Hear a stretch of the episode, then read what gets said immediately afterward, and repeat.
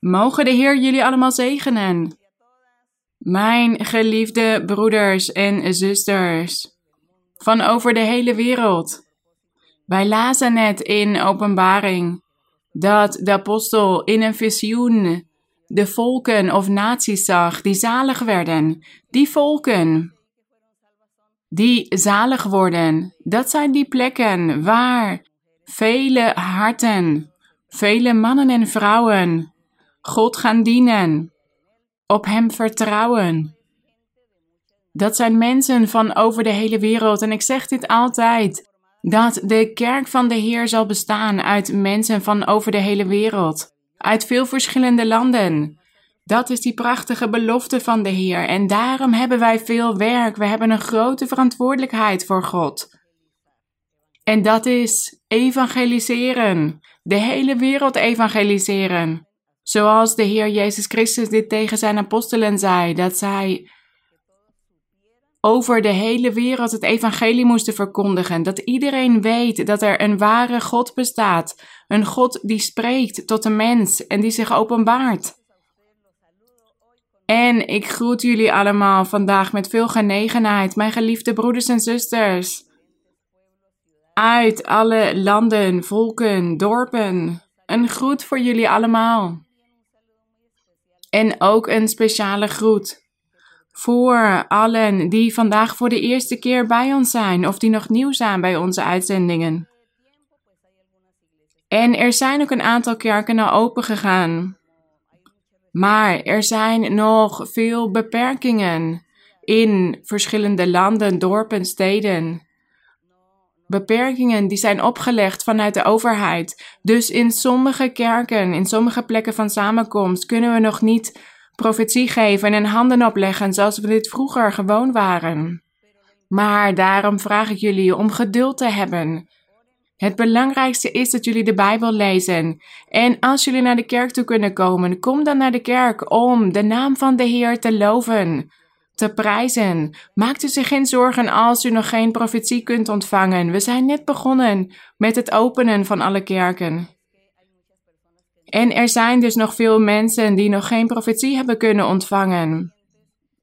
En we hebben de predikers gezegd dat ze op moeten letten op degenen die voor de eerste keer komen of die nog erg nieuw zijn in de kerk, zodat zij wel profetie kunnen ontvangen. En ik hoop dat de predikers goed naar deze instructies hebben geluisterd en dat ze dit zo aan het doen zijn. Maar niet iedereen kan dus nog profetie ontvangen. En hier in de Verenigde Staten zijn ook vele kerken al open. Ik groet jullie allemaal die op dit moment bij ons zijn. In deze uitzending. En vergeet dus niet dat wij de hele wereld moeten evangeliseren. Wat een werk, wat een taak heeft de Heer ons gegeven. Daar hebben we de geestelijke gaven voor nodig. Dus eerst moeten we God om de Heilige Geest vragen, de doop met de Heilige Geest.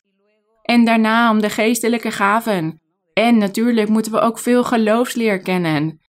De Bijbel lezen, bestuderen en een oprecht leven gaan leiden. De liefde hebben. Vergeet het niet, daar hebben we het vorige zondag over gehad. Dat we de liefde hebben, dat betekent dat wij niet zondigen, dat wij niet leven in de zonde op een constante manier. Dat we voortdurend zonden begaan. Daar hebben we het vorige week over gehad en vandaag gaan we ook een prachtig hoofdstuk lezen. Het is een lang hoofdstuk, dus ik denk dat we het in tweeën moeten delen. Maar dit is erg belangrijk om al deze hoofdstukken te analyseren. We hebben die wellicht duizenden keren gelezen. Ja, ik heb zelf deze hoofdstukken duizenden keren gelezen. In meer dan 50 jaar tijd. En jullie zijn wellicht 10 jaar in de kerk, 15, 20. Dus ja, hoe vaak hebben jullie dit al gelezen? Maar iets weten of iets kennen en het dan ook echt doen. Tussen die twee dingen is er een afstand. Dus wij moeten dit blijven herhalen en blijven lezen, zodat we dit ook echt kunnen doen, zodat we dit allemaal kunnen beoefenen in ons leven. En zodat wij dus kunnen evangeliseren. Sommige mensen weten dit allemaal al, anderen nog niet. En we herhalen het, we blijven het herhalen, zodat iedereen het leert. En jullie kunnen plaatsnemen. Mijn excuus is dat ik me nu even ga bemoeien met een onderwerp dat eigenlijk niet mijn zaak is. Maar er zijn mensen die mij schrijven over de vaccinatie. Dat is niet mijn taak om daarover te spreken, want ik ben geen dokter, ik ben geen wetenschapper. Maar ik vertel de broeders en zusters, dit is alleen voor de broeders en zusters, dit is niet voor anderen. Dat de vaccinatie ons niets geeft en ook niets afneemt. Het maakt het probleem niet erger en lost het ook niet op. Maar wij horen ons wel te onderschikken aan de regels in het land, bijvoorbeeld van het ministerie van Volksgezondheid of de ministers. Zij leggen bepaalde regels op aan het volk, zodat iedereen let op zijn gezondheid. En wij moeten die dingen niet verwerpen. We moeten niet fanatiek worden of extreem en zeggen: Nee, God gaat mij wel genezen. Ja, natuurlijk kan God ons genezen. Maar omdat de mensen van de wereld deze dingen niet begrijpen, zijn zij wetenschappers geworden, ontdekken ze medicijnen, vitaminen, vele dingen voor het lichaam, zodat de mens beter kan leven. En wij gaan niet fanatiek zijn en dat verwerpen, het werk dat zij doen. Want als wij naar hen luisteren, dat neemt ons niets af. Er zijn ook mensen die zich laten vaccineren voor, zodat ze een bepaalde griep niet krijgen.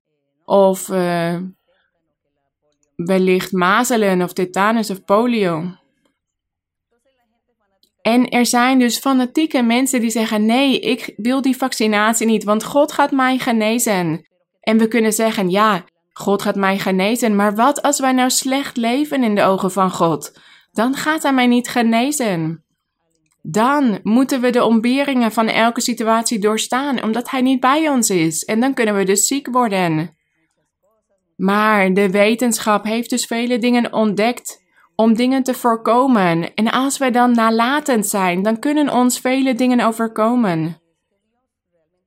Ja, God kan het wonder verrichten, maar daarvoor moeten mensen wel een oprecht leven leiden om de zegening van God te verdienen. God beschermt mensen als die mensen God ook geven wat hij verdient. Dus laten we realistisch zijn en wijs en verstandig. Maakt u zich geen zorgen om die vaccinatie. U zult overlijden op de dag dat God het heeft bepaald. God heeft alles opgeschreven in een boek. God heeft een boek waarin onze datum staat van geboorte en van overlijden en op welke manier we zullen overlijden. Dat staat allemaal opgeschreven. En niemand kan dat veranderen. Dus, waarom bent u bang? Wees niet bang. Een vaccinatie zal u niets slechts geven. Het zal ook niet de ziekte uit u wegnemen of u de ziekte geven. Maar er zijn vele mensen in de wereld die God niet kennen of slecht leven voor God. En dan is het goed dat hun lichaam beter is voorbereid op zo'n ziekte. Want God kan dan toestaan dat die persoon ziek wordt om die persoon te straffen. En wij horen dus ook de wetten, de regels van de overheid op te volgen. Dat is het. Laten we niet fanatiek zijn. Laten we niet overdrijven. Laten wij niet meer denken dan wat goed voor ons is. U zegt wellicht dat de vaccinatie een vergif is voor uw lichaam. Maar als God nou zegt dat dit niet zo is, als u dan de vaccinatie laat toebrengen, dan zal u niks overkomen. God zal u beschermen. Omdat u goed leeft in de ogen van God. En daarom zei de Heer Jezus ook dat degenen die in Hem zouden geloven, dat zij slangen zouden oppakken en dat ze iets dodelijks zouden drinken en dat het hen niet zou schaden. Dus laten wij vertrouwen op God en laten wij ook die regels in acht nemen, die regels van het land, dat wat die overheden ons onderwijzen. En er zei ook iemand tegen mij: Ja, maar de overheden doen dit om alle mensen om te brengen. En moeten wij dat, moeten wij hen dat toejuichen? Moeten wij daaraan meedoen? Maar zo is het niet. Zo extreem zullen de overheden niet gaan handelen. Want de overheden hebben ook met elkaar te maken en er zijn ook organisaties over de wereld. En geen enkel land kan zomaar doen wat hij wil. Als we het op een menselijke manier bekijken en als wij kijken naar wat God doet, God gaat ook niet toestaan dat een overheid op die manier met zijn mensen omgaat. Dat mensen te veel misbruik kunnen maken van een bepaalde situatie op een extreme manier. God zal dit niet toestaan. Als wij de Bijbel lezen, dan zien wij hoe God in de tijd van het volk van Israël, hoe hij met hen omging en hoe hij de landen behandelde en hoe hij door middel van koningen en overheden landen strafte en andere landen zegende. En we zien ook dat er veel gevolgen waren als mensen niet deden wat er in hun land werd onderwezen. En God zei soms ook: Ik ga dat land straffen en daarom ga ik een slechte koning aanstellen. Dus God bepaalt alles en wij kunnen niets veranderen. Maar als wij dus hier niet aan meedoen, dan zullen mensen ons bekritiseren of uitlachen, of we zullen vijanden krijgen. Laten we wijs zijn, praktisch, realistisch. Maakt u zich geen zorgen. De vaccinatie is niet slecht voor u. Er zijn mensen die zeggen: nee, nee, nee, ik wil het niet. Goed, maar er zijn dus landen waar u dan aan niets meer mee kan doen als u niet gevaccineerd bent. Dus dat is dan vervelend. En dan komt er woede in mensen. Dan ontstaat die woede in mensen omdat ze dan worden verplicht om bepaalde dingen te doen. Maar broeders, ons leven ligt in Gods handen. Laten wij gewoon de regels van de overheden in acht nemen en we zullen gelukkig zijn en we zullen zien hoe God ons leven leidt. Ik hoop dat jullie dit niet verkeerd opvatten wat ik jullie nu heb gezegd. Als dit wel zo is, schrijf mij dan alstublieft. Maar ik kan niet iedereen apart antwoorden via e-mail. Daarom geef ik op dit moment een antwoord aan al die honderden die mij geschreven hebben hierover. En wij zijn hier voor onze Heer, de eer en de glorie zijn aan onze God. Laten we gaan zingen. Voor onze God, laten we onze God bedanken, onze eeuwige God, onze krachtige God. Onze God die leeft voor altijd, die zich openbaart, die ware God, de glorie en de eer zij aan Hem. Gezegend onze God. En wij danken onze Heer voor Zijn barmhartigheid. Wij danken onze God omdat Hij zich heeft geopenbaard aan ons. In ons leven laten we eerst de Korinthe openen, hoofdstuk 14. En hier in 1 Korinthe hoofdstuk 14, hier gaan we verder. Over het onderwerp van hoofdstuk 12, waar het gaat over de geestelijke gaven. Over hoe er omgegaan moest worden met de geestelijke gaven, deze prachtige gaven, in de samenkomst, in de gemeente.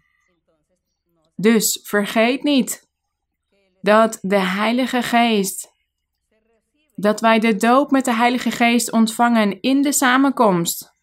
Hoewel er ook uitzonderingen zijn geweest van broeders of zusters, mensen die al een tijd bij de kerk horen en de Heilige Geest aan het zoeken zijn. Zij hebben bijvoorbeeld de Heilige Geest in hun woning thuis ontvangen. Dat is af en toe gebeurd. Dat kan ook gebeuren en dat is ook juist. Maar wij raden mensen niet aan om de Heilige Geest thuis te zoeken. Want dat kan gevaarlijk zijn. In uw woning, in uw huis, wellicht is niet iedereen van de kerk.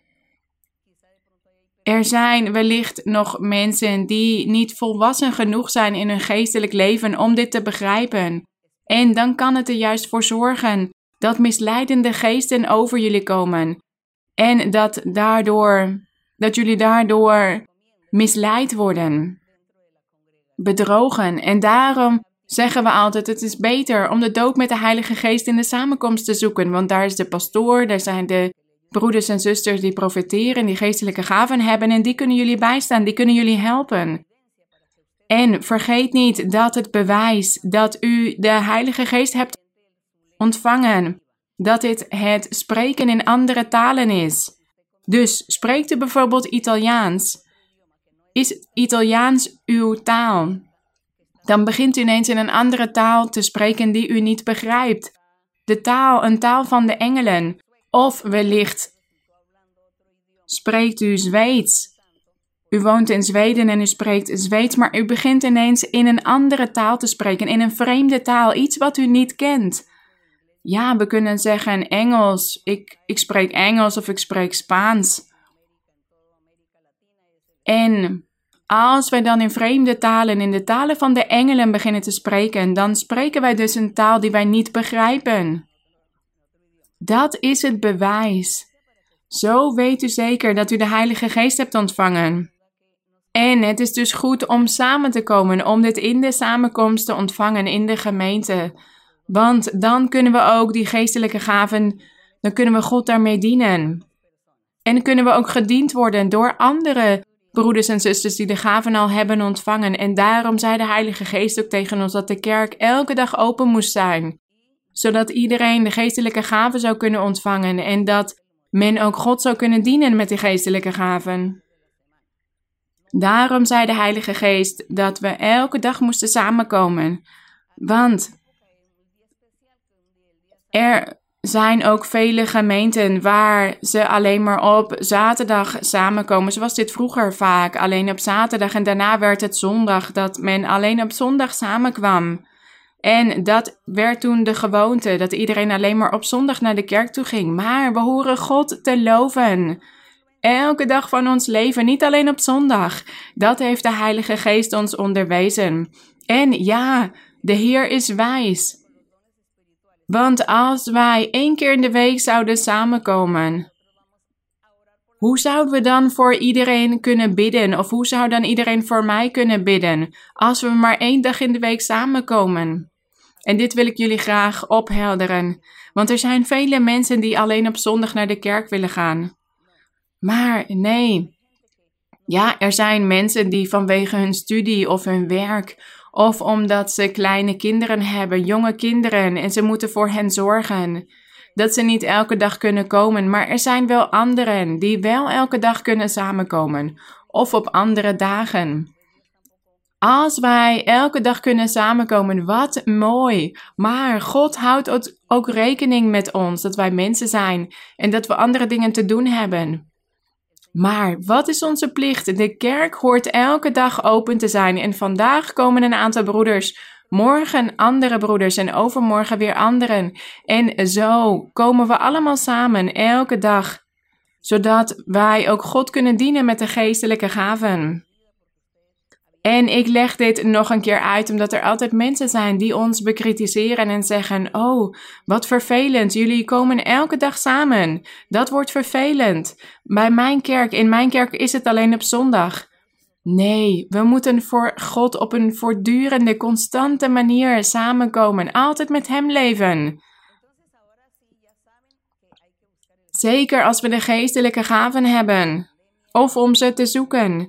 En ja, in deze tijd van deze pandemie is het lastig om elke dag samen te komen en zijn de dingen wat anders. Maar alles begint zich al op te lossen. En wanneer dit allemaal opgelost is, wanneer dit allemaal over is, kunnen de diensten weer gewoon worden uitgevoerd. En dan kunt u allemaal naar de kerk toe komen om de doop met de Heilige Geest te komen. Die zoeken wij op de dagen van de lofprijzingsdiensten. Dan zoeken wij de doop met de Heilige Geest. Goed, 1 Korinthe, hoofdstuk 14. Hier zegt de apostel in vers 1: Jaag de liefde na. En wij weten nu al wat de liefde is. De liefde is dat wij niet in de zonde leven. Dat wij niet de zonde doen. Als er bijvoorbeeld een stel is, een man en een vrouw, en die man is, haar, is zijn vrouw ontrouw geweest. Hij had overspel gepleegd. En de vrouw komt hierachter. En dan begint er een probleem te ontstaan in dat huwelijk. En die man zegt dan: Vergeef mij, ik zal dit nooit meer doen. Hij komt tot inkeer en hij doet het niet meer. Wat zal er dan gebeuren? Ja, God zal hem natuurlijk straffen. Ik heb het over een huwelijk in de kerk, een echtpaar in de kerk. God zal die man dan straffen omdat hij die zonde had begaan. Maar hij zal hem ook helpen om te veranderen, zodat hij dit niet meer zal doen. Maar het kan ook anders zijn dat er een stijl is en dat een man overspel pleegt, maar dat hij hiervan gaat houden en dat hij dit blijft doen. Dus hij blijft overspel plegen elke keer weer. En zijn vrouw lijdt hieronder. Want haar man is dan eerst met de ene, dan met de andere. En dan zeggen wij dat die man op een constante, voortdurende manier in de zonde leeft dat hij de zonde doet. En als dit zo is, dan zeggen wij dat die man dus de liefde niet heeft. Omdat hij zijn vrouw laat lijden en zijn kinderen, zijn familieleden, zijn vrienden, iedereen die erachter komt, zal hieronder lijden. Iedereen zal hier verdrietig om worden. Dus dan heeft hij de liefde niet, omdat hij, omdat hij constant overspel pleegt. Vers 1. Dus jaag de liefde na en streef naar de geestelijke gaven. En vooral daarnaar dat u mag profeteren. Dat zegt de apostel. Vooral dat u mag profeteren. Streef daarnaar. Er zijn christelijke religies. Christelijke religies. Ja, vaak worden christelijke religies evangelische gemeentes genoemd. Dus dat, dan zeggen ze vaak dat als iemand christelijk is, dat hij bij een evangelische gemeente hoort. Dat is de titel die ze daaraan geven, maar dat maakt ons niet uit welke titel ze geven. Dus er zijn christelijke religies waar ze de Bijbel lezen. Maar ze geloven niet in de doop met de Heilige Geest. Ze geloven niet in de geestelijke gaven of in de gaven van de profetie. Want ze zeggen dat dit niet meer bestaat. Dat dit alleen was voor de vroege tijd en dat God nu geen kracht meer heeft vandaag. Maar zij vergeten dan dat in de Bijbel staat dat God dezelfde is, gisteren, heden en tot in alle eeuwigheid. Hij is dezelfde hoe hij zich openbaart, hoe hij spreekt tot de mens. Hij is dezelfde, gisteren en heden. En tot in alle eeuwigheid, hij spreekt tot de mens. Hij leidt de mens, hij straft de mens. Sommigen geeft hij het leven, van anderen neemt hij het leven af. Hij geeft vrede, hij geeft rust of hij neemt rust af. Hij is dezelfde, hij gaat op eenzelfde manier met mensen om. Zijn kracht is niet verloren gegaan, zijn kracht is niet verdwenen. Deze geestelijke gaven zijn er voor altijd onder de mensen totdat de Heer Jezus Christus op de wolken zal komen voor zijn kerk. Wanneer de Heer zijn kerk ophaalt, dan zal dat ophouden. Dan zullen de geestelijke gaven hier op aarde ophouden, want dan zal de Heilige Geest met de kerk meegaan. Dus tot op dat moment, totdat de Heer Jezus Christus terugkomt, zullen wij de geestelijke gaven in ons midden hebben. Dit is mijn raad voor diegenen die zeggen dat ze christenen zijn. Bid tot God, vraag God om uitleg, want God kijkt naar uw hart. Als u een nederig hart hebt, als u wilt leren van God, wellicht wilt u niet leren van ons, maar leer dan van God. En heb een nederig hart, een zachtmoedig hart, en dan zal God u onderwijzen. Dus hier staat in vers 1 dat ze er vooral naar moesten streven dat ze mochten profeteren. Dat is de belangrijkste gave in de kerk, de gave van de profetie. En hier wordt uitgelegd waarom. Laten we dat lezen in vers 2. Wie namelijk in een andere taal spreekt, of in een vreemde taal, in de taal van de engelen, spreekt niet tot mensen, maar tot God. Dus dit zijn talen, dit zijn woorden van lofprijzing tot God. Als iemand in vreemde talen spreekt, in andere talen, dan zijn dit woorden van lofprijzing voor God. Dat is wat de Heilige Geest ons dan geeft op dat moment, om God te loven. De Heilige Geest helpt ons dan om de Heer te verheerlijken. Wie namelijk in een andere taal spreekt, spreekt niet tot mensen, maar tot God, want niemand begrijpt het. Maar in zijn geest spreekt hij geheimenissen. Ja, dit zijn dus allemaal woorden van lofprijzing. Geheimenissen, dingen die wij niet kennen. Omdat de geest ons dit ingeeft. Vers 4. Wie in een andere taal spreekt, bouwt zichzelf op. Ja, wie in de taal van de engelen spreekt, die bouwt zijn eigen leven, zijn eigen geestelijk leven op. Wanneer wij de doop met de Heilige Geest ontvangen, dan spreken wij dus in vreemde talen. En daarna kunnen wij in vreemde talen blijven spreken. Sommigen doen dit veel, anderen doen dit weinig. Ik doe dit zelf heel veel, maar sommigen spreken niet meer zoveel in vreemde talen nadat ze de doop met de Heilige Geest hebben ontvangen. Maar wat er gebeurt als wij in vreemde talen spreken, is dat wij onszelf opbouwen. Waarom? Want ik begin dan te bidden. En ik kan dan niet meer in mijn eigen taal door blijven spreken, maar de Heilige Geest wordt vaardig over mij. En dan begin ik in andere talen te spreken, in talen van de engelen. En waarom bouw ik dan mijzelf op? Omdat ik dan denk, ja, God bestaat. Dat bovennatuurlijk wezen bestaat en Hij is bij mij.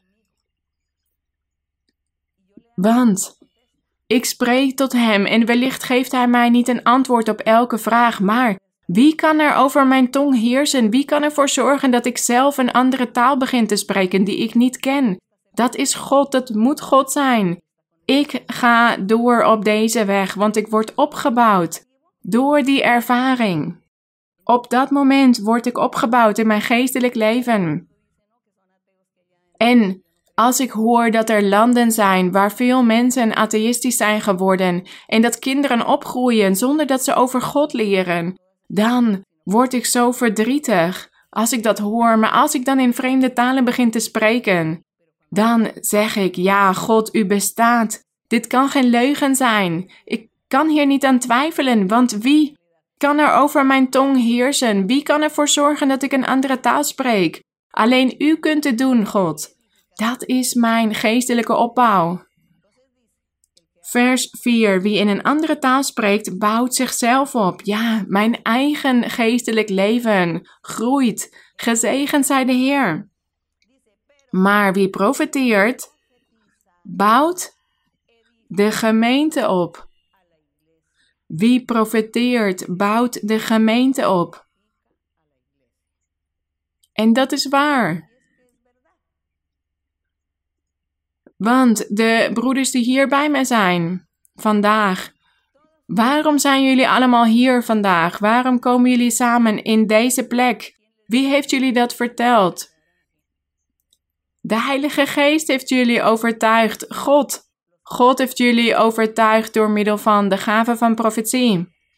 Hij heeft jullie overtuigd en daarom zijn jullie hier. Want ik heb nooit gezegd dat ik jullie cadeaus zal geven of dat ik jullie zal belonen omdat jullie hier zijn. Nee, de Heilige Geest heeft tot jullie gesproken en hij heeft jullie ervan overtuigd dat God bestaat en jullie zijn verliefd geworden op God.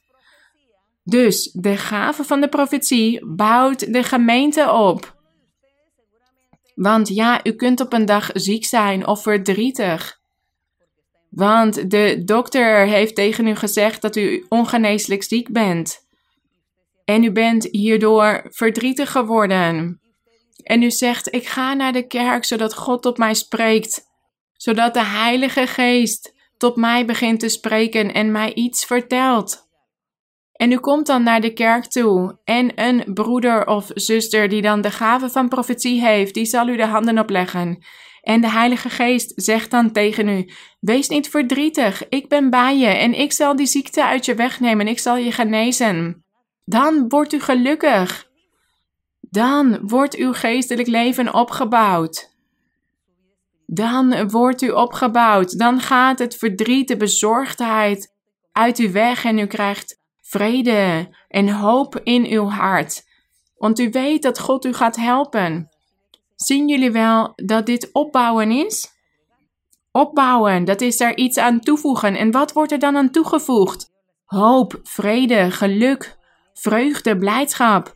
Verdriet gaat weg, pijn gaat weg, bezorgdheid. Want God heeft u een belofte gedaan door middel van de gave van profetie. En daarom wordt uw geestelijk leven opgebouwd. Daarom gaat u door.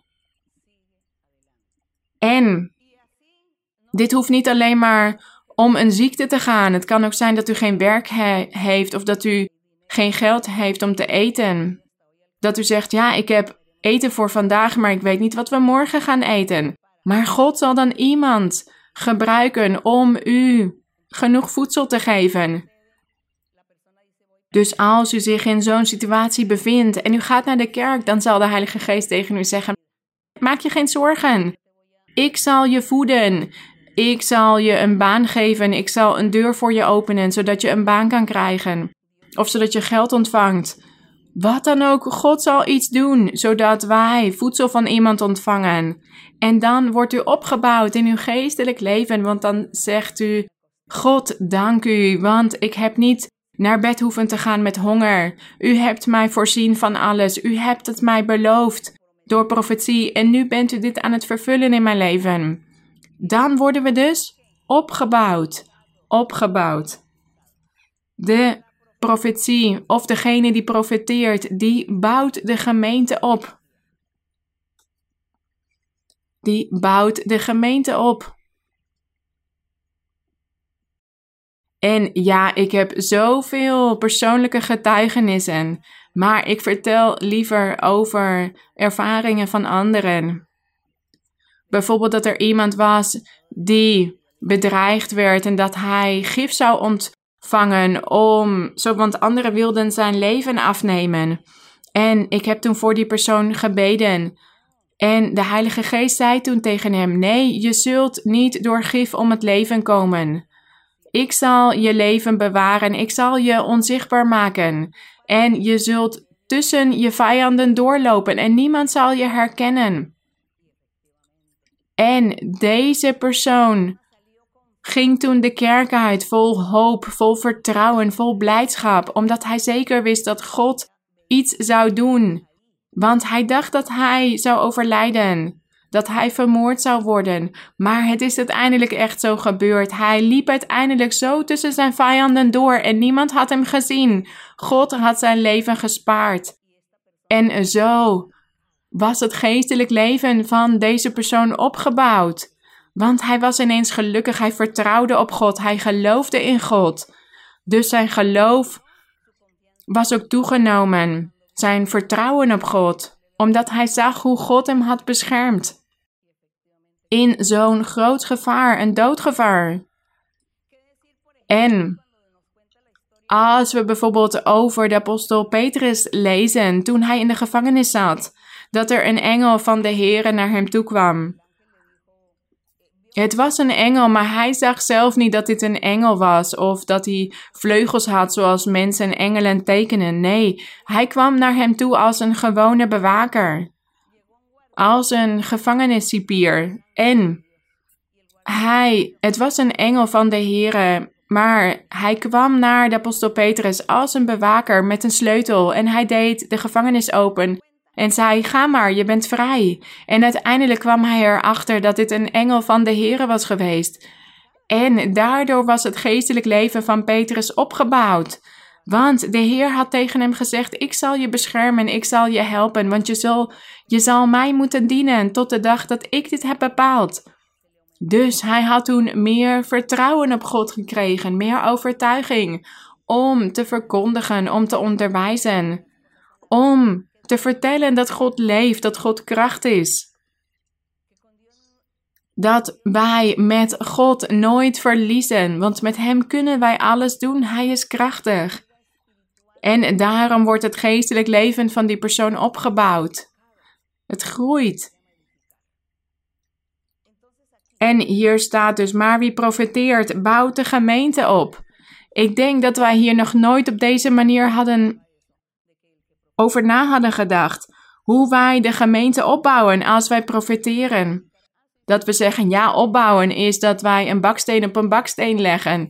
Nee, maar waar leidt dit toe? Als wij het geestelijk leven van andere mensen opbouwen. En hoe vaak zijn wij zelf al niet opgebouwd door de Heilige Geest? Duizenden keren. En daarom zijn wij hier. Daarom staan wij hier voor de Heer. Hoeveel hadden wel niet hun leven willen afnemen? En de Heer zei tegen hen: Nee, doe dit niet. Ik heb een plan, een prachtig plan met je leven. Je zult mij dienen en ik zal je, je geluk en vreugde geven. En die persoon die dan zelfmoord wilde plegen, die zegt dan: Ja, ik ga op God vertrouwen, ik ga in God geloven. Dus die wordt dan opgebouwd door de profetie. Laten we verder gaan. Want als wij hierover blijven spreken, over de profetie, hoe dat ons opbouwt, dan zullen we nooit eindigen. Vers 5. En ik zou wel willen dat u allen in andere talen spreekt, zegt de apostel. Ik zou wel willen dat u allen in vreemde talen spreekt. Maar vooral dat u profeteert. Ja, ik heb liever dat jullie allemaal profeteren, zei hij. Immers, wie profeteert, is meer dan wie in andere talen spreekt. En dat betekent niet dat die persoon belangrijker is of meer is. De gave van profetie is meer, de gave is belangrijker dan het in andere talen spreken. Dus het is niet zo dat die persoon die de gave van profetie heeft dan belangrijker is geworden of superieur aan anderen. Nee, de gave van de profetie zelf is belangrijker dan andere gaven. Omdat het opbouwt. Want er kan een broeder zijn die profeteert en iemand leeft in zonde. En de Heilige Geest zegt dan tegen hem: Laat die zonde achter je. Wees niet langer jaloers. Of ik heb ook een keer profetie gegeven aan een aantal jongeren en de Heilige Geest zei tegen hen: Jullie zijn dieven. Jullie leven hier altijd van, van stelen. Maar jullie moeten veranderen. Want als jullie dat niet doen, dan zullen jullie binnenkort naar de gevangenis gaan. Dan zullen jullie gepakt worden. Zo leefden zij jarenlang. En ik deed toen mijn ogen dicht na die profetie, want ik was bang geworden dat ze mij zouden slaan vanwege die profetie die ik hen had gegeven. Ik dacht dat ze boos zouden worden. Dus ik hield mijn ogen dicht en ik vroeg God om mij te helpen, mij te beschermen. En ik bleef zo staan en ik liep snel door naar de volgende persoon om de volgende profetie te geven. En ja, ik kon wel de schaduwen zien, want ik had mijn ogen dicht. Maar je kan dan wel de schaduwen van de mensen zien. En ik zag hoe zij dichtbij mij kwamen om naar mij te kijken. En dat was om te zien of ik hen wellicht kende of zij mij kenden, want ze waren erg verrast door de profetie. Maar zij hebben hier uiteindelijk niet naar geluisterd. Ze hebben niet naar God geluisterd. En wat is er toen gebeurd? Een aantal dagen daarna werden ze naar de gevangenis genomen. Ze werden gepakt en veroordeeld. En ze moesten jarenlang de gevangenis in, want ze hadden een plan gemaakt om, om een diefstal te begaan. En God had hen gewaarschuwd dat ze het niet moesten doen, maar ze deden het toch. God had hen gewaarschuwd, dus dat is ook iets wat de Heilige Geest doet. De gave van de profetie. De gave van de profetie waarschuwt ons en zegt ons dat we de zonde moeten afleggen. En het bevrijdt ons ook. Dat is wat opbouwend is, want Hij neemt ook het slechte uit ons weg. Als wij dit willen, als wij een oprecht heilig persoon willen zijn voor de maatschappij. Daarom is de gave van de profetie meer of belangrijker dan degene die in andere talen spreekt. Vers 5 gaan we verder. Tenzij hij die andere talen uitlegt, opdat de gemeente erdoor opgebouwd wordt. Maar als we dus in vreemde talen spreken en niet weten wat dit betekent, dan bouwen wij daar de gemeente niet mee op. En daarom spreken wij. Als wij in vreemde talen spreken, doen wij dit Zachtjes doen we dit niet met een luide stem, want anders zou het een wanorde worden in de samenkomst. Dus wij doen dit zachtjes als wij in andere talen spreken. Niemand anders hoeft dit te horen. Maar als wij profiteren, dan moeten andere mensen dit wel horen, want dit is opbouwend voor anderen. De profetie zorgt ervoor dat mensen afstand nemen van de zonde en zegent mensen Profetie doet veel in het leven van mensen. Maar profetie geven is dus niet vanaf de preekstoel. Want er zijn ook religies waar ze zeggen dat profetie geven, dat dit van de preekstoel is. Dus dat er iemand hier, de prediker, op de preekstoel staat en dat ze zeggen, ja, laten we Marcus 13 lezen en laten we over deze onderwerpen lezen. En dan legt hij die versen uit en dan zeggen ze dat dit profetie is. Ze zeggen dat dit profetie is, maar dat is een grote leugen want dat is geen profetie. Dan leest hij gewoon een Bijbelpassage en legt hij die versen uit op zijn eigen manier wellicht. Maar dan zegt hij dat dit profetie is.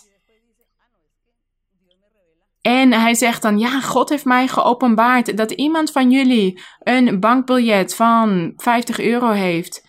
Ja, als er veel mensen samen zijn, dan is er altijd wel iemand die een bankbiljet van 50 euro in zijn portemonnee heeft. En hij zegt dan, ja, wie dit heeft, die moet het hier naartoe brengen, naar voren brengen. Ja, natuurlijk. Er is dan wel iemand aanwezig die dat heeft en hij zegt dan dat het profetie is. Of hij zegt dan, ja, God openbaart mij op dit moment dat er iemand onder jullie is die in overspel leeft, die overspel pleegt in zijn leven. Ja, als er veel mensen samen zijn, dan is het logisch dat er wel iemand aanwezig is die overspel pleegt in zijn leven, of wellicht meerdere, maar dat is geen profetie, dat is niet de profetie, dat bouwt niet op. Het is juist beschamend als wij dit vanaf de preekstoel doen, dat we zeggen dat iemand overspel pleegt vanaf de preekstoel. Dan, dan wordt die persoon juist beschaamd. Dat is geen profetie. Als wij hier op de preekstoel staan, dan prediken wij, dan verkondigen wij dan zijn we niet aan het profiteren. Het is een prediker of een leraar of een evangelist. Maar de gave van profetie, ja, die wordt aan mensen gegeven. Aan de pastoor, de vrouw van de pastoor, de kinderen van de pastoor en ook aan de broeders en zusters. Want de gave van profetie is voor iedereen. De Heer maakt geen onderscheid. Het is niet alleen maar voor de pastoor. Vele broeders en zusters hebben de gave van de profetie, omdat het een belangrijke gave is voor de kerk. En wanneer profiteren wij dan? In de lofprijzingsdiensten. Dan gaan wij anderen onze handen opleggen en dan beginnen we te profiteren. Dan leggen we iemand de handen op het hoofd en dan komen die woorden gewoon in ons op en dan beginnen wij te profiteren. Want de Heilige Geest Neemt dan onze tong om te spreken tot een andere persoon. En die persoon kan dan wellicht profetie ontvangen dat de Heilige Geest tegen hem zegt: Jij leeft met twee vrouwen, maar je hoort met één vrouw te leven, want anders leef je in overspel. Dat is dan de Heilige Geest die spreekt tot die persoon, omdat Hij het leven kent van die persoon. Wij als mensen kennen niet het leven van anderen. Dat is de gave van profetie. Dat gaat over diepgaande dingen in ons hart. Ja, ik kan hier staan voor jullie en zeggen: iemand van jullie kan niet slapen s'nachts. Heeft problemen om te slapen. En ja, er zit dan iemand in het publiek die zegt: Ja, dat is waar, ik kan s'nachts niet slapen. Maar dat is dus geen profetie. Laten we ons niet bedriegen. Want de duivel doet dit om vele mensen te bedriegen, zodat wij de regels van onze God niet volgen, de ware weg van onze God. De duivel wil dit allemaal imiteren. En hij wil mensen belemmeren, hinderen in hun geestelijk leven. Hij bedriegt hen.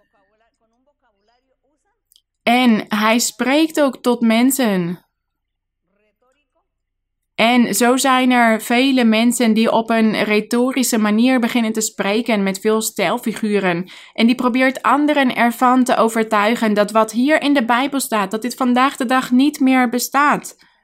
Ze gebruiken daar theorieën voor, filosofieën en zoveel argumenten om mensen te bedriegen. En te zeggen, ja, dit bestaat allemaal niet meer vandaag de dag. En die mensen die luisteren, die zeggen dan, ja, het is waar, hij is zo wijs hoe hij spreekt. Dit is nu uit de mode geraakt. Dit bestaat niet meer vandaag de dag. Nee, Mensen bedenken vele argumenten, vele dingen, zodat ze kunnen rechtvaardigen dat zij de gave van de profetie niet hebben. En zo zijn er dus vele mensen die zeggen: Ja, in mijn kerk profeteert alleen de pastoor, de prediker. Hij doet dit vanaf de preekstoel.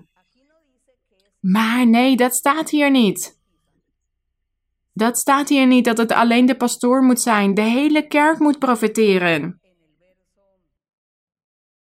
En in deze versen hebben we gelezen dat het spreken in andere talen, dat dit belangrijk is in de kerk. Maar dat het belangrijker is dat wij naar de gave van de profetie streven. Vers 6. En nu, broeders, als ik naar u toe zou komen en in andere talen zou spreken. Dus de apostel Paulus zei hier: Ja, als ik hier nu op de preekstoel ga staan en ik ga jullie onderwijzen in vreemde talen, in talen van de engelen. Als ik hier alleen maar zou staan en in andere talen zou spreken, dan zou iedereen alleen maar andere talen horen. Dan, dan zegt hij: Wat voor voordeel zou ik u brengen? Dat is nergens goed voor. Daar leren jullie niets van. Als ik ook niet tot u zou spreken, of door openbaring, dus dat God hem iets had openbaard, of door kennis, of door profetie, of door onderricht. Dat is wat nuttig is.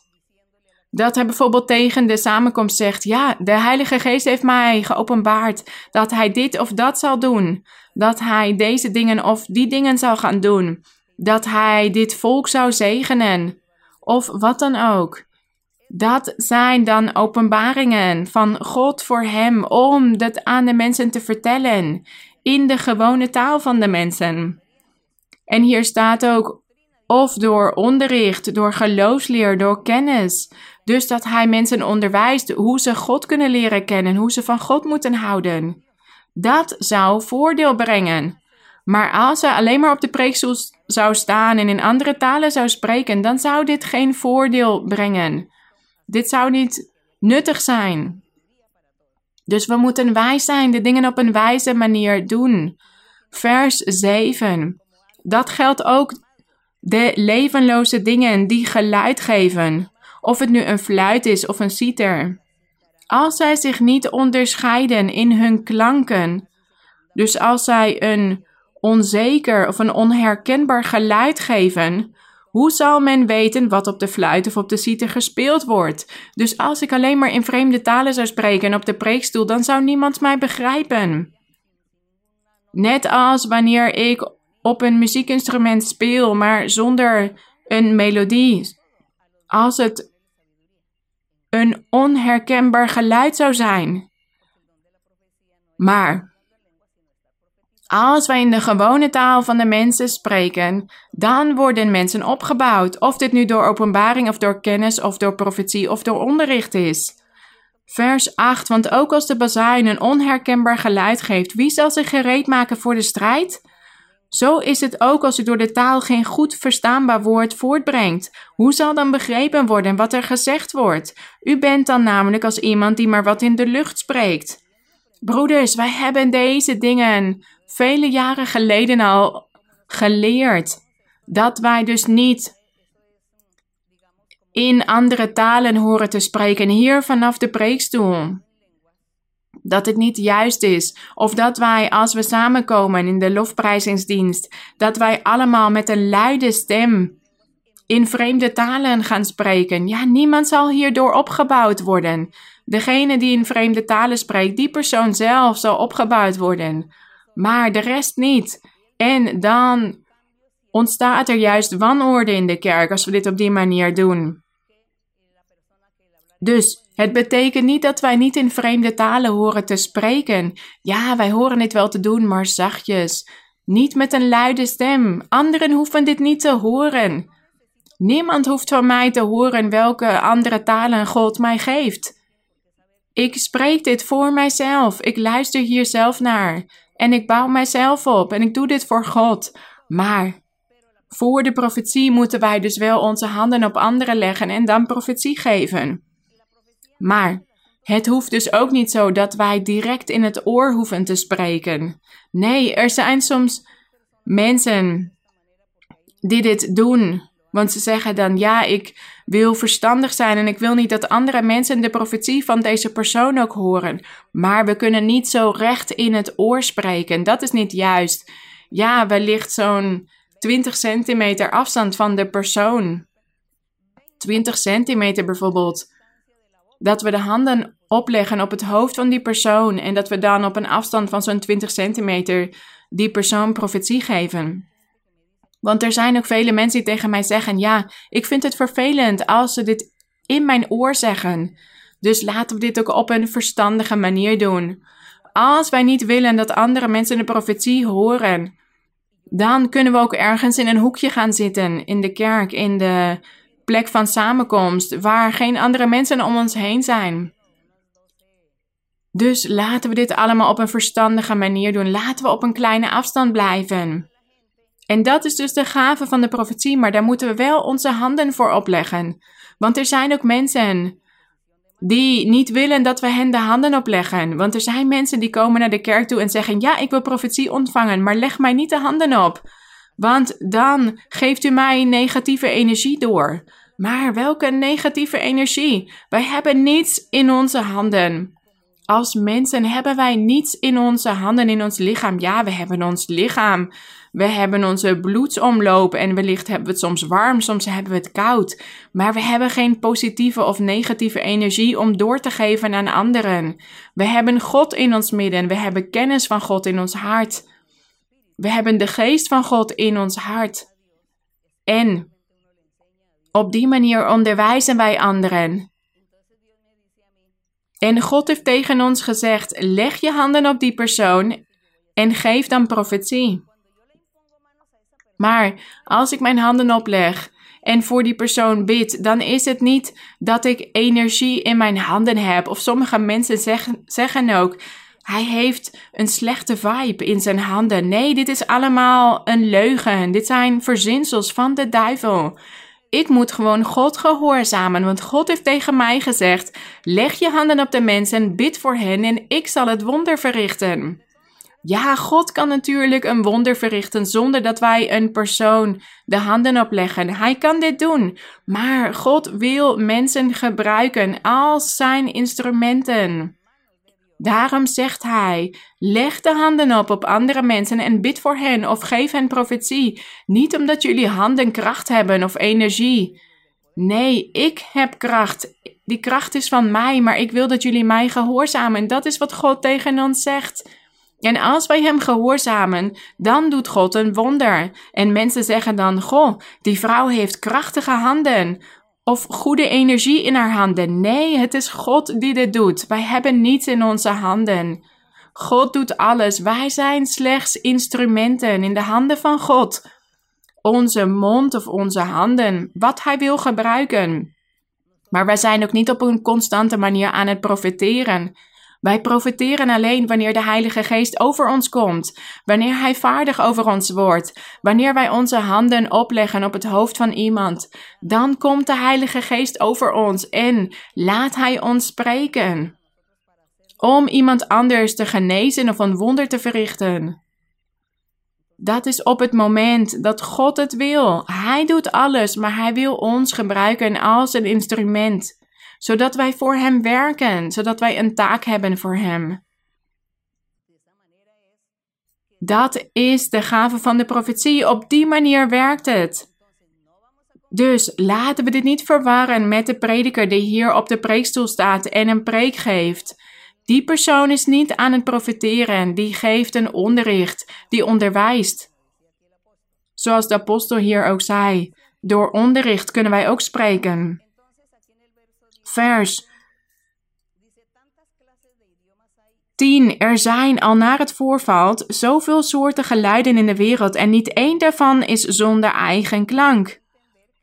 Dus ja, ook de talen van de engelen hebben ook een eigen klank en ook een betekenis. Maar wij weten dit alleen, wij kennen alleen die betekenis als wij ook de gave hebben van het uitleggen van talen. En als we die gave niet hebben, dan begrijpen we niet wat we zeggen. Dan worden we hier zelf gewoon door opgebouwd, door die geestelijke ervaring. En daarom hoeven wij onze stem niet te verheffen als we dit doen. Vers 12. Zo ook u. Als u naar geestelijke gaven streeft. Dus hij zegt hier: streef naar die geestelijke gaven. Zoek er dan naar om overvloedig te zijn in gaven tot opbouw van de gemeente. Dus hij zegt hier: ja, als jullie naar geestelijke gaven streven, zoek dan naar die gaven die de gemeente opbouwen. Iedere persoon kan meerdere geestelijke gaven ontvangen. Het is niet zo dat één persoon maar één gave kan ontvangen. Hij zegt hier: als u naar geestelijke gaven streeft. En laten we ook gedenken dat de Heer Jezus Christus heeft gezegd dat Hij zijn kerk aan het vormen is. Zonder smet, zonder vlek. Een volmaakte kerk die Hij voor zichzelf aan het voorbereiden is om haar als bruid aan te nemen. Om de bruiloft van het Lam te vieren met haar, met die perfecte, volmaakte kerk. Daar is hij zijn kerk voor aan het voorbereiden. Maar als er dus mensen zijn die zeggen: ja, de Heilige Geest bestaat niet meer, de geestelijke gaven bestaan niet meer, God is moe geworden, God heeft geen kracht meer. Hoe kunnen we dan ooit de bruiloft van het Lam vieren? Waarom zouden we dan nog de Bijbel lezen? Waarom zouden we openbaring lezen waarin God die prachtige belofte doet over de bruiloft van het Lam als hij zich niet meer openbaart? Als hij geen kracht meer heeft, wanneer zal dit dan vervuld worden? Als God de mensen geen gaven meer geeft? Omdat dit uit de mode is geraakt. Nee, zo moeten wij denken. Zo moeten wij denken. We moeten op een logische manier over de dingen denken. De geestelijke gaven moeten nog bestaan. We moeten dit op deze manier beredeneren, want hoe kunnen we anders volmaakt worden als kerk? En dit is voor mensen van over de hele wereld dat ze naar de geestelijke gaven moeten streven. Want het is om de kerk van de Heer Jezus Christus op te bouwen, zodat elke man, elke vrouw afstand neemt van de zonde, zodat elke man, elke vrouw een heilig leven begint te leiden, gelukkig is, hoop heeft op God, vertrouwt op God, gelooft in God. Dat is die groei, dat is die opbouwing die het lichaam van Christus nodig heeft. Dat mensen de zonde afleggen, daar zijn de geestelijke gaven voor. Om mannen en vrouwen te helpen een heilig leven te leiden. Op die manier wordt de kerk, het volk van God, gevormd. Daar waar God zoveel over heeft gesproken, ook in de oudheid, door middel van de profeten in de oude tijd dat er een nieuw Jeruzalem zou zijn. Een nieuw Sion, een hemels Sion. Dat moet vervuld worden en dat zal gebeuren door de geestelijke gaven. De Heilige Geest doet dit werk. Hij geeft al die gaven aan de gelovigen, zodat dit allemaal in vervulling gebracht kan worden. Dat is het goede nieuws van verlossing. Dat had God aangekondigd voor de toekomst. De nieuwe methode van verlossing. We moeten dus naar de geestelijke gaven streven. We moeten hier naar zoeken, zodat we een heilig leven kunnen leiden. De gaven zullen ons daarbij helpen. En hier staat in vers 13: Daarom laat hij die in een andere taal spreekt bidden dat hij het mag uitleggen. Want als ik in een andere taal bid, bidt mijn geest, maar mijn verstand blijft zonder vrucht. Hoe is het dan? Ik zal met mijn geest bidden, maar ik zal ook met mijn verstand bidden. Ik zal met mijn geest lof zingen, maar ik zal ook met mijn verstand lof zingen. Dus hier sprak de apostel over zijn geestelijke ervaringen. Hij sprak ook veel in andere talen en hij deed dit ook. Maar hij sprak ook gewoon in zijn eigen taal. En dit deed hij ook wat betreft het zingen. Dit deed hij in de talen van de engelen, maar ook in zijn eigen taal, zodat ook de kerk dit zou kunnen horen, de gelovigen. En dit is een werkelijkheid.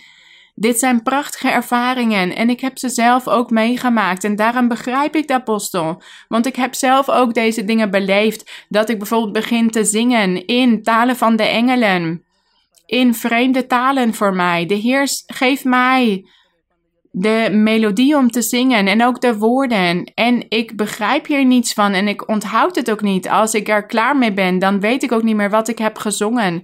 Maar de Heilige Geest wordt vaardig over mij en begint door mij te zingen in andere talen. En zo loof ik dan de Heer. Zo prijs ik de Heer en daardoor word ik zelf opgebouwd. Maar ik let ook altijd goed op wat ik allemaal aan mijn broeders en zusters kan geven om hen te dienen met alles wat God mij heeft gegeven. En ik hou het niet alleen maar voor mezelf. Dus wij leggen onze handen op omdat we God willen gehoorzamen. Het is niet omdat wij kracht hebben in onze handen.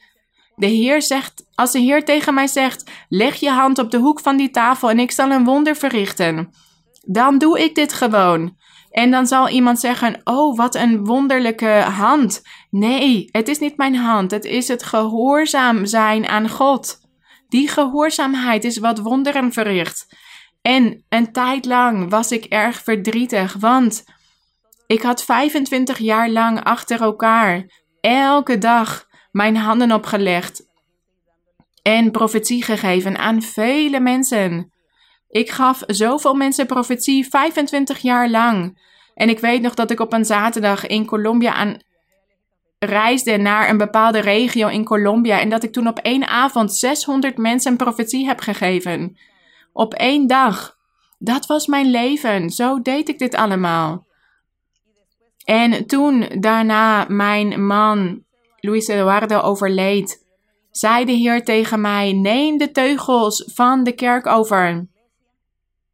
En ik wist niet precies wat ik moest doen. De Heer zei dat ik de leiding moest nemen, maar ik dacht, ja, laat ik maar Bijbelstudies geven. Want ik had nooit een onderricht, een preek gegeven vanaf de preekstoel. Ik dacht, laat ik maar de Bijbel gaan lezen, want dankzij God heb ik behoorlijk wat algemene kennis van de Bijbel. Dus laten we maar de Bijbel, laat ik maar de Bijbel lezen vanaf de preekstoel en dat broeders dan vragen kunnen stellen en dan zal ik hen antwoord geven. Maar ik was toen erg verdrietig geworden omdat de kerk zo groot was geworden. Kon ik mijn handen niet meer op de broeders leggen. Ik kon niet meer profiteren zoals ik dat gewoon was. Want als ik dan zou profiteren, dan zou ik de Bijbelstudie niet kunnen doen. Of dan zou ik mensen niet te woord kunnen staan of raad kunnen geven. Want er moesten toen vele dingen gebeuren. De kerk was erg gegroeid. En daarom was ik zo verdrietig geworden dat ik die taken niet meer kon uitvoeren. Maar de Heer zei tegen mij: Hij zei tegen mij: Maak je geen zorgen, jij hoeft dit niet meer te doen. Je hoeft je handen niet meer op te leggen en zo profetie te geven aan de mensen. Geef gewoon een Bijbelstudie, houd een Bijbelstudie en bid op een algemene manier voor alle mensen die daar aanwezig zijn. En ik zal dan wonderen verrichten.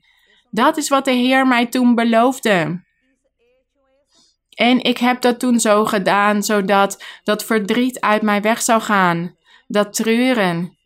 En de Heer heeft mij op die manier bijgestaan, zoals Hij het had beloofd.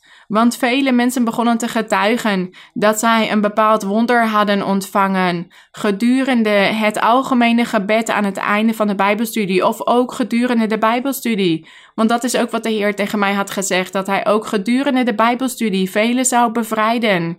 Niet iedereen, maar wel een aantal mensen. Hij zou demonen uit hen uitdrijven. Hij zou, hen, hij zou hekserijen en tovenarijen verbreken. En zo heb ik hier vele getuigenissen over gehoord.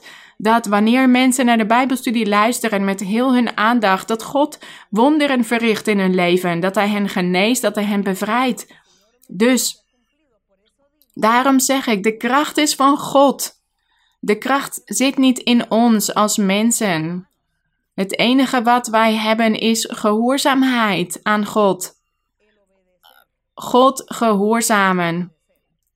Dan gebeuren deze dingen. En de Heer gaf mij die oplossing. Vanwege die situatie dat de kerk was gegroeid en ik was er zo verdrietig om geworden dat ik niet meer mijn handen kon opleggen en profetie kon geven.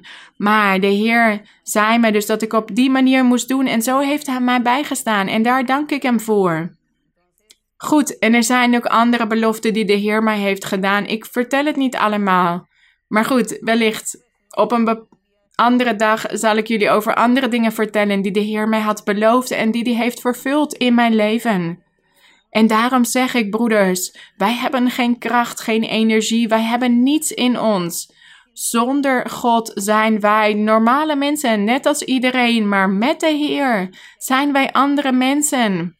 Met onze God. God zegt dan tegen ons: ga daar naartoe of doe dit of doe dat. Weten jullie nog wat er na, na Aman was overkomen? Dat hij melaats was, een bevelhebber van het leger van een land dat hij melaats was geworden en dat hij naar een profeet van God was gekomen om genezen te worden. En dat de profeet toen een bericht naar hem stuurde en zei dat hij zich zevenmaal in de Jordaan moest wassen. Is de Jordaanrivier krachtig? Zit er kracht in de rivier? Want er zijn vandaag de dag landen waar er rivieren zijn en waar ze dan doden, overleden mensen in de rivier gooien omdat die rivier heilig zou zijn of kracht zou hebben. En dat andere mensen dan uit het water drinken waar die doden in liggen, omdat ze dan gezegend zouden worden.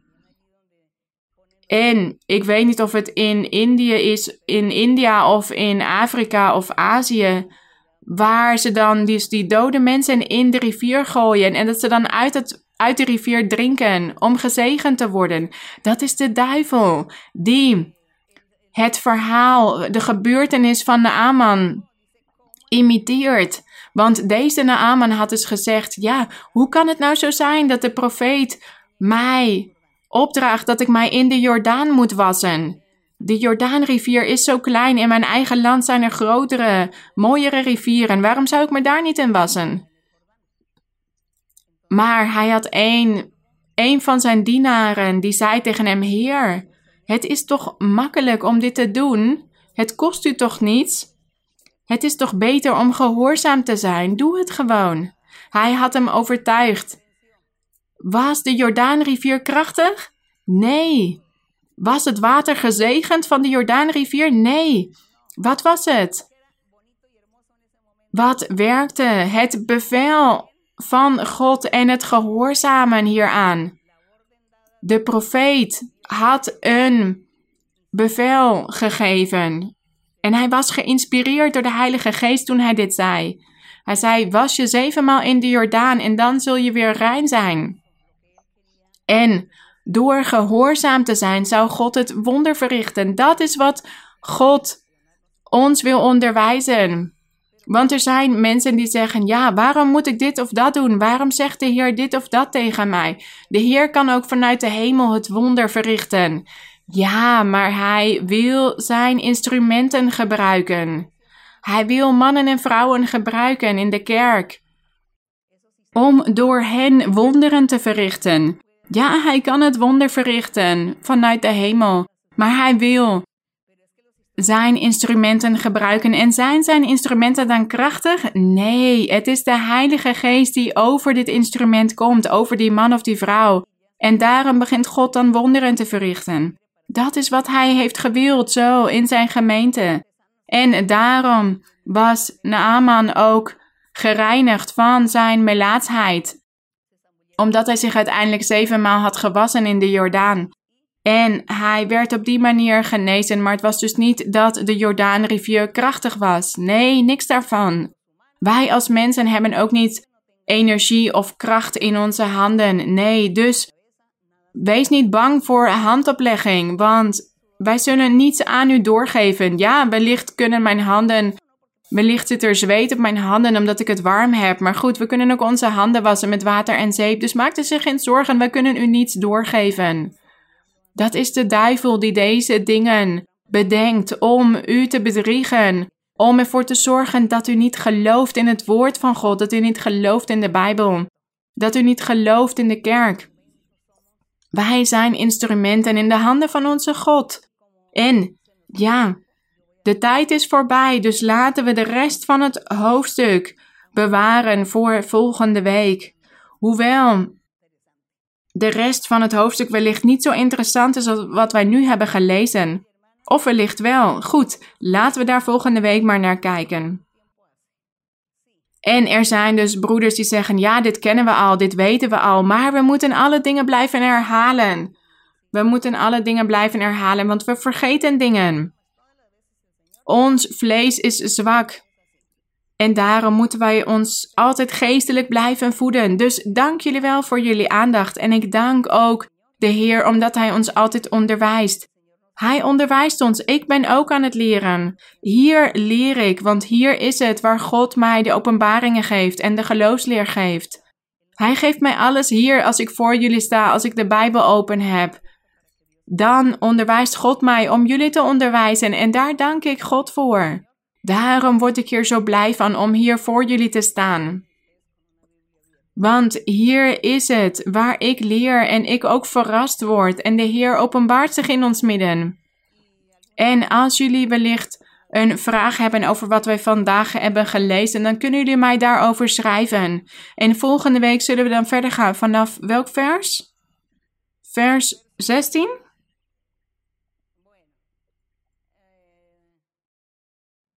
Goed. Goed, vanaf vers 16 zullen we dan verder lezen volgende week. Want hier staat ook een erg belangrijk vers. Het is een heel belangrijk vers dat wij goed moeten leren. Hier gaat het over dat als wij allen zouden profiteren. Goed, mijn geliefde broeders en zusters, mogen God jullie vandaag zegenen. Ook jullie die hier aanwezig zijn. Laten we gaan bidden tot onze God en daarna gaan we koor 29 zingen. Wat een groot geschenk hebben wij al hier. Dit koor gaat over de Heilige Geest, gegeven door de Heer. Dat zingen wij in dit koor. Wat een groot geschenk hebben wij al hier. De Heilige Geest, gegeven door de Heer.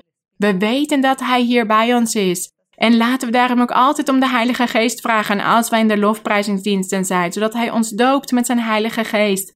Laten we bidden. Gezegende Hemelse Vader, wij danken u voor deze prachtige zegen. Wij danken u voor dit moment. Voor deze tijd die wij hier met u hebben mogen doorbrengen. Want wij genieten van de overdenkingen van uw woord. Wij genieten van uw geloofsleer en van alles wat u de apostel Paulus had onderwezen. En wij genieten ook van al het nieuwe dat u ons geeft in deze tijd, in deze huidige tijd, in dit tijdperk waarin wij leven. Want vele dingen zijn er veranderd, mijn Heer. We hebben nu geavanceerde technologie, geavanceerde wetenschap. Maar u bent dezelfde. U bent dezelfde en u blijft wonderen en tekenen verrichten en u blijft zich openbaren aan harten van mannen en vrouwen. Aan degenen die een bereidwillig hart hebben voor u. Degenen die willen, die hun hart willen openen zodat u bij hen kan wonen, in hen. U hebt prachtige beloften gedaan, mijn Heer. Aan velen. En u openbaart zich en u vervult uw woord. En wij zijn hier voor uw aangezicht gekomen. Om te genieten van uw kracht, van uw grootheid, van de geestelijke gaven. U had gelijk, mijn Heer. Meer dan vijftig jaar geleden sprak u tot ons. En u zei tegen ons, toen wij met z'n vieren waren in de kerk, u zei tegen ons door de Heilige Geest, blijf bidden. Want uit deze kleine schaapskooi zal ik een grote kerk vormen, in Colombia en in het buitenland, over de hele wereld. Ik zal vele zielen naar de kerk toe brengen. Ik zal hen bekeren. Het zal een hele grote kerk worden. Zo hebt u dit beloofd, mijn Heer. Zo zei u dit vijftig jaar geleden en wij dachten dat wij een, in een droom leefden. Wij wisten nog niet veel van uw woord. Maar wij weten nu meer van u en wij blijven ons verwonderen. Ons hart verblijdt zich. Onze ziel looft u vanwege deze grootheid deze barmhartigheid, deze grote beloften die u hebt gedaan en die u in vervulling brengt en u dit ook zal blijven doen. U zal deze beloften in vervulling blijven brengen. En wij staan hier voor u om tot u te bidden, om ons kracht te geven, om de duivel te kunnen blijven verslaan. Want aan het begin van de kerk behandelde u, u ons als kinderen en u hield onze hand vast en u zei op elk moment wat we moesten doen. Maar u hebt ons nu meer losgelaten, omdat we nu volwassener zijn geworden in ons geestelijk leven en we nu zelf weten wat we moeten doen om de duivel te kunnen verslaan. En daar danken wij u voor. U blijft ons uw kracht geven om ons bij te staan, mijn Heer. En daar danken wij u voor. En u blijft ons antwoord geven over belangrijke zaken. En daar danken wij u voor, mijn Heer. Zegen uw kerk. Zegen iedereen die van u houdt. Zegen iedereen die uw weg wil volgen, die uw wil wil doen. Bevrijd hen. Bescherm hen.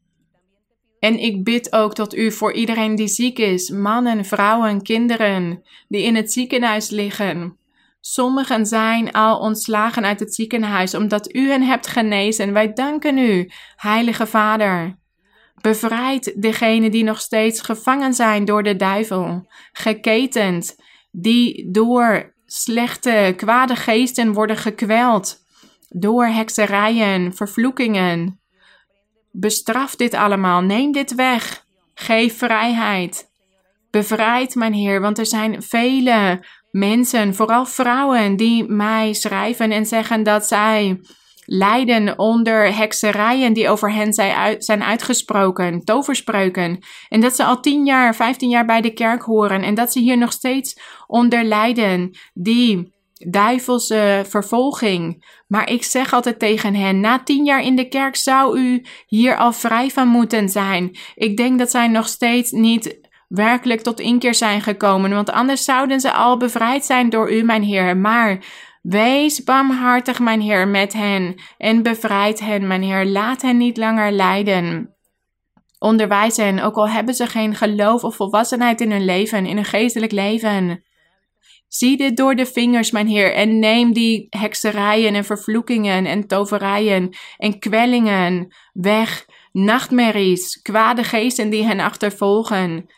Geef hen geluk, geef hen vreugde, geef hen de kans om bij hun gezonde verstand te zijn, om tot u te kunnen bidden en u te kunnen behagen, want u bent het waard, mijn Heer. U bent het waard dat wij u allemaal loven en u prijzen en dat wij de werken verrichten die u wil dat wij verrichten.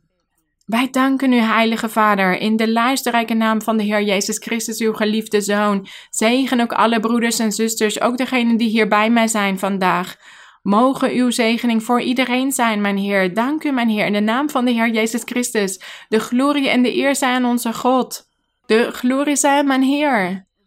Wij danken onze Hemelse Vader voor zijn barmhartigheid en zijn liefde. Want Hij heeft ons deze kans gegeven om Hem te leren kennen. Dat is zo'n groot voorrecht dat wij hebben. Dus de eer en de glorie zijn onze Heer. Dank jullie wel allemaal. Mijn excuses dat we hier zo lang over hebben gedaan. Ik stuur jullie vele omhelzingen, vele groeten, ook voor de kinderen. Mogen God jullie groot zegenen.